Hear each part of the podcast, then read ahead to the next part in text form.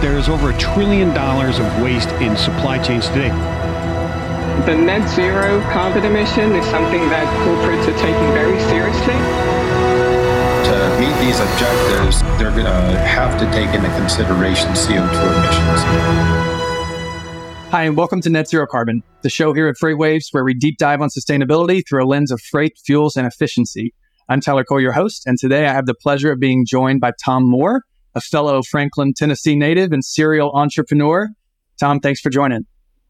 Always great to, to be on camera and help people with uh, uh, really pressing an important problem. Well, this definitely is one, and I'm excited for you to share a lot of your insights and experiences just uh, from the multiple companies that you've operated in the industry and your your deep industry expertise. Why don't you give the listeners a little bit of a flavor for who you are and what you do? as you can probably gather, I'm a, originally a New Zealander, which is very much a, uh, a strange thing around here in, in the United States. I've started three separate companies, and the three separate companies really all have something in common. That's optimization. It's solving a particular problem that no one else has been able to solve. And so we've focused on three areas. One, load building and load optimization, which has a great sustainability play on smoothing across the network, we call level loading, uh, which is also a great sustainability play. And lastly, uh, AutoScheduler, which is the uh, making the warehouse more efficient. And even there, you say, well, what's the sustainability play there? But we, we can talk about that a little later. And, and I got some great examples of, of how we've significantly improved the operations and saved a lot of carbon. I'm counting on it. I, I live for real life examples when we get into this space that often, as you know, feels very ethereal, it feels very squishy. It can be vague and gray at times because carbon essentially is an invisible gas. And the focus on carbon is not always, um, it often takes too much of our attention and resources away because there's so much else in the enterprise that needs to be dealt with sustainably. So I look forward to some of those examples. Can you um, list each of the companies? I know you talked a little bit about some of the, the focal points of each of those, but what are the three themselves? Transportation warehouse optimization is the load building and optimization tool that actually gets more stuff on fewer trucks. Um, very proud to say they've eliminated 88,000 truck journeys last year, which is good from a cost perspective, but also good from a sustainability perspective. Second, uh, AutoScheduler, which is the scheduling of the of the things in the warehouse. And lastly, the company that's newest is Provision AI, which has a product called Level Load, which smooths out across the whole network. Is it unfair to ask the question, which one's your favorite? Is that like asking which child is a favorite? You know, um, it's always fun to see something shiny and new and Level Load is shiny and new and it's getting a lot of good press currently. What is probably uh, more worthwhile as we talk about the benefits to companies and the benefits for the to the environment is probably to go back to the company we started first, and that was uh, working on truckload building. So, which when one's my favorite? Uh, yeah, answer none.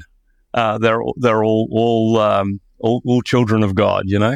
Spoken like a proud parent. I love it. Um, you said back to the beginning, how long have you been in and around this game? I know you're an industry veteran, but what's the order of operations of those companies? And was there, is there a natural progression to each of those? Like, did one kind of lead into an idea through a customer for the other, or how are they connected? Everything we've done has been driven by ideas from customers. 31 years ago, we started with the Procter and Gamble company, and they said, "How do we pick cases and load trucks so we don't damage as much stuff as we are?"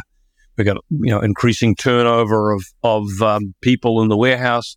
We want to have a operation that that enables everybody to pick cases, stack them in a, in a neat way. They fit in the truck. They get und- get to the location undamaged, and and that's that's the first order of operation. We solved that problem. The benefits there are really quite substantial. Number one, we eliminated damage by, depending on who you talk to, somewhere between 50 and 75%. That means a lot less stuff went into a landfill. The second uh, piece of that is is because we knew and how knew how to, to stack all the product and get it into a truck, we were able to go back to the various customers of, of Procter was able to go back to its customers and say, "Hey guys, uh, instead of ordering this much to get best price, you're now going to order this much to get best price." Why? Because they had a consistent, repeatable process that our software had uh, engendered in the system. But when, when we then realized, hold on, we're waiting for things to come down to the warehouse. What if we get ahead of them and go up front and say, how do we design this load up front so it best manages the capacity of the truck? That way we can use it yet fewer trucks. And, and that's pretty much how we've built the, the load optimization tool. So that was the first thing 30 years ago to, to, to maybe 20 years ago. But as you know, with software, you never stand still. You're constantly replacing, fixing, changing, rewriting. Okay. The next was uh, again a Procter and Gamble uh, thing. We sat in a room, uh, three of us, and said, "Hey, we've got a problem here." And the problem is that we have folks working in the warehouse, and that warehouse um, is being guided by the by by basically two people on each shift, and they're looking to see what truck we're going to unload, what truck we're going to load, how we're going to operate picking and all the other components in the warehouse. And they said, wouldn't it be great if we could systematize that? And by doing that, we could generate a better plan. Now, we developed the better plan, and that's called AutoScheduler. and so that was the, the, the genesis of AutoScheduler.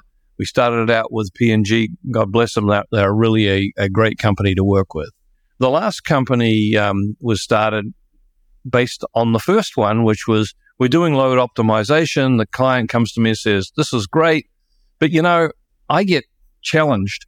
Sometimes the deployment system tells me I need to move two trucks from this location to, to a warehouse. The next day they come back and say they need 20. He says, I don't know how to manage that. Uh, you know, it's, it's really a huge challenge. Uh, could you do something that would, would help us reduce that fluctuation but at the same time, make sure that, that the, the whole customer service piece is not thrown to the wind. I mean, you could easily just say, oh, we're just going to push everything down and make it, you know, nine trucks a day, we're done. You know, but that's not the way the world operates. Uh, we want to make sure that the customer gets his 98, 99% service rate. And so we had to incorporate a lot of technology to make that happen. The sustainability side on that one, by the way, is quite interesting, and we'll talk about that a little later. So, when I think about that progression, at each point, there's a metric you mentioned that's an efficiency metric. I'd love you to pull out the sustainability and the profitability metric and try and link those two together. Does that make sense? So, we tell people, hey, we're going to load trucks better. Okay, fewer truckload costs, we're saving money on that customers are receiving more, they're saving money there, fewer carbon emissions as the truck goes down the road. That one's the easy one, right? And when you get to the warehouse, you say, well, hold on, what is it about the warehouse that, you know, you can make more efficient? Well, if we can load a truck in one door and, and cross dock the, the product from the door next door, then you're going to save a lot of travel time. We calculated in one warehouse in Southern California, they saved over the period of a week enough enough travel that it saved a forklift driving the distance between Los Angeles and San Francisco. Yeah, when you think about that, there's 400 and something miles of forklift travel that we eliminated. That explains now, the traffic on that highway when you get the forklift going down the road. People trying to get around. Yeah, it's, it's really slow. Uh, seven miles an hour is not not not going to cut it. Not safe either. That's fascinating, though. That's it that's a good visual because that's that's drastic. And, and, and, you know, it, it turns into money as well. So let's be clear. I mean, most companies would say, "Well, I don't care about the sustainability piece of that. You know, that's for the quote tree huggers." Uh, but the reality of the situation is, it's good for everybody. It's good for the people who are driving and working. It's good for the the the, uh, the environment, and it's good for the company. So, you know, it's a it's a win win win. That's a great one what's fascinating in the world that I live in all the time when we're talking about sustainability, everybody wants to measure, everybody wants KPI, everybody wants you to disclose everything today. A lot of these are are hidden within specific uh, you know, P&L or balance sheet line items in companies, right? Because we're not tracking in many cases, or at least we didn't used to, total miles per forklift per shift per where by each warehouse, right? And then measuring that over time to gauge improvements and efficiencies. Where do you see some of those more hidden metrics coming at play in like optimizing for sustainability in a in a facility? You know, it's, it's really difficult to put the finger on, as you point out. M- metrics are a, a challenging thing. People tend to think of, you know, cases shipped per man hour, something along those lines. And, and that's the metric to which we need to, to operate. Having said that, we're trying to introduce some new metrics. A metric, for example, that talks about what percentage of interleaving are we doing? Where interleaving means you go in one direction loaded and you come back from the same area loaded as well. So the forks are always full. Now, we did a study some years ago in a, in a manufacturing facility. And when we, we looked at the data, we came back and said, oh, you know, these, these, this can't be right. That, that says the, the forklifts are only running 22% full. And they go, well, yes, right. We did an industrial engineering study and we came up with about the same number.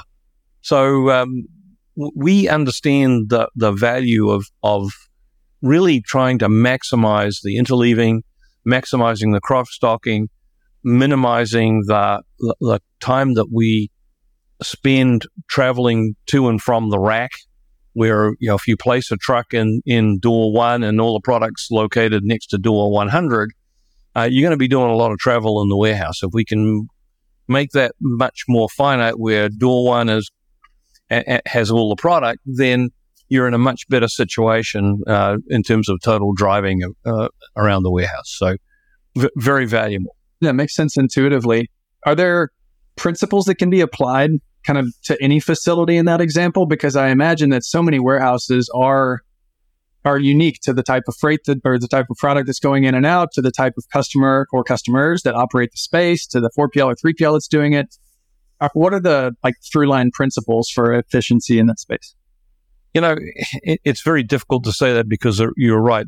A, a CPG warehouse, which is the ones we're most familiar with, um, they have one set of metrics. You go to a, a company that's doing pick pack, like a an Amazon kind of warehouse, completely different set of metrics. Um, you know, maybe for them it's in terms of sustainability, how many hours a day do they run all that 10,000 miles of conveyor they have in the building, etc. So there's a lot of lot, lot of pieces here. Okay. Um, I, I do want to go back to the level loading piece if we can. Is that permissible yeah. at this point? Yeah, okay. absolutely. You know, one of the things about level loading, and, and if you think about the whole network, you know, if you level load one one ro- one node, for example, one lane from origin to destination, that that's a big win. Okay, and let's talk about what that win means for the carrier. You know, if you can predictably know that you're going to get, you know, somewhere between five and seven loads a, a day on that lane, then you can position your equipment in such a way that you're doing a lot less deadhead miles, right? If it, instead of doing the two to the to uh, twenty, um, on on day you can do two, you've probably got a whole bunch of equipment in the area you don't need, and so you've got to move it somewhere else. And when you get to the twenty, you just simply can't do it. Uh, and and you go and uh, and the back to the company and say, "Hey, company, you need to go and find five other carriers to to handle the ten loads that I can't handle." So, r- real distinct advantage from a from a sustainability perspective for the carrier. The problem is the metric doesn't flow back immediately to the company, right? The company just sees that, hey, the, I, I, get the carrier I want most of the time. We we, we did a project with, well, we did, we're doing a uh, implementation and, and running for a large paper company called Kimberly Clark.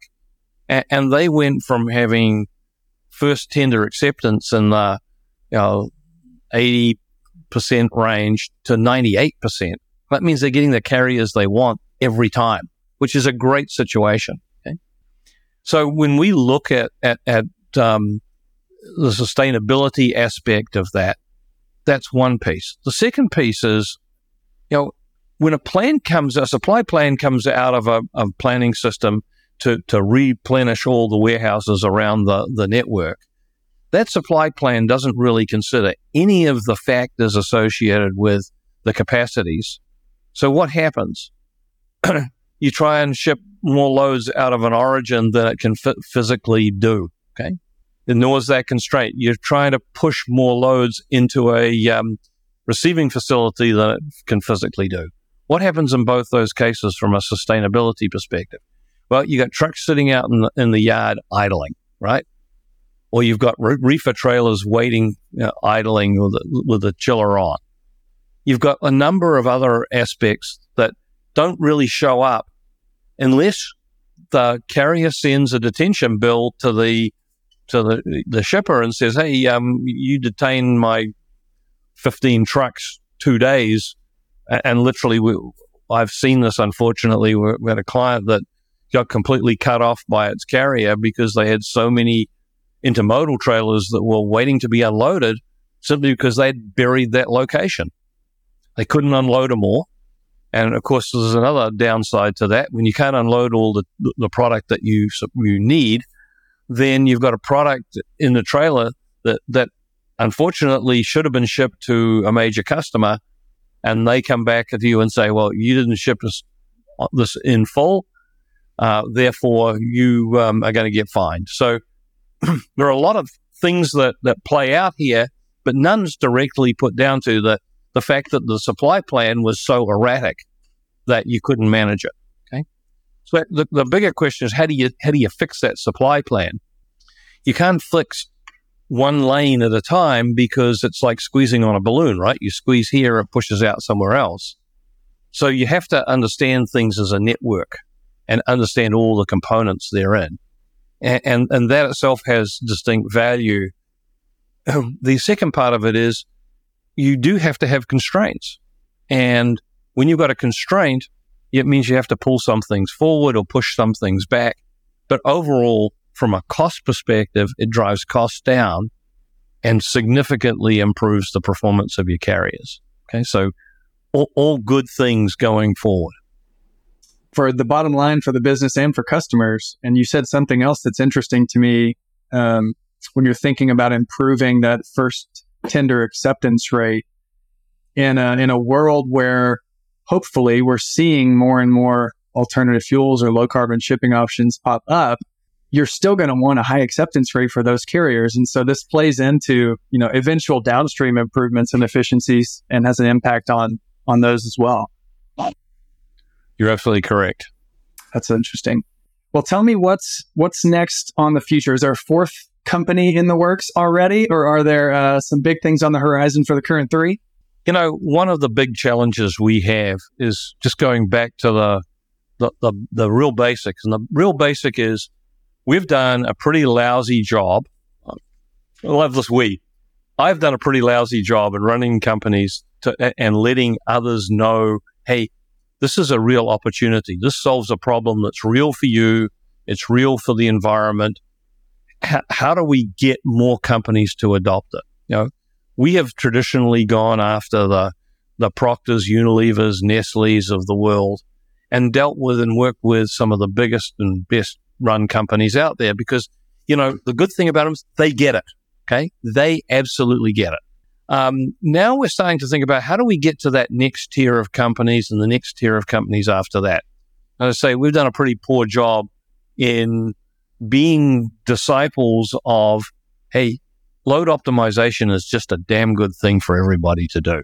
That's an encouraging next step because knowing all the impacts that that has, not only for profitability and customer satisfaction and it's just good for the environment. It's good business. So I'm glad we can have you on the show to tell that message and hopefully find some more of those mid tier, next tier customers out there that want to start adopting some of those technologies. Uh, before we get to asking them where they can connect with you, I want to know every guest that comes on the show gets this question posed to them. So, in your world of efficiency and serial entrepreneurialism, is there a personal motivation in there for sustainability? And if so, what is it? There's a couple things. First of all, I'm a New Zealander, and anybody who's seen photographs of New Zealand know the beauty of the country, the wonderful situation in, in the in the back country, and being out there. And, and on a couple of occasions recently, uh, uh, over a period of the last 20 years, I've been going and visiting an area called uh, the Glacier Land. There's two two glaciers there, Franz, Josef, and Fox Glacier. And each time I go, there's less and less of them. Okay. Used to be you could drive up to the frontal room and, and see this beautiful big uh, glacier. And, and now you, you have, you, you damn near need binoculars to see the front, okay, from, from where you stopped. And it's very disturbing. My wife flew over it the other day. Um, I, I managed to get her up on a, on the glacier for the first time. She'd tried multiple times and the weather was bad. And she flew up on a helicopter, landed on the glacier, and, and, and she said, Well, you know, I remember being here 10 years ago and, and we, we were we were much further out and now I can see it from the air. So personal mo- motivation, yeah. Second motivation is um, I live on a little farm, okay, and what was the first thing that I did when I moved, even before I moved here? uh, before I built the house, I went out and, and, and I planted trees. And my family was probably tired of me planting trees, but we planted lots and lots and lots of trees. It's, it's been a wonderful testament to us. It's great to see.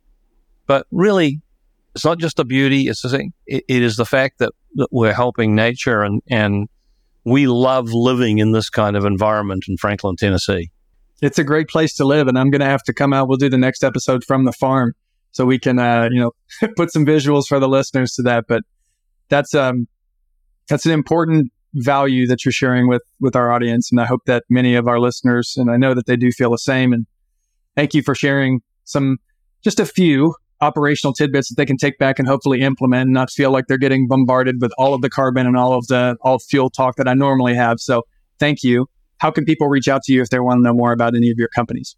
Uh, quick email to tom.moore, M O O R E, at T hyphen W O dot com or call me 615 791 0865.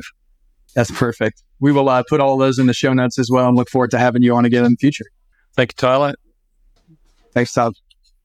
There is over a trillion dollars of waste in supply chains today. The net zero carbon emission is something that corporates are taking very seriously.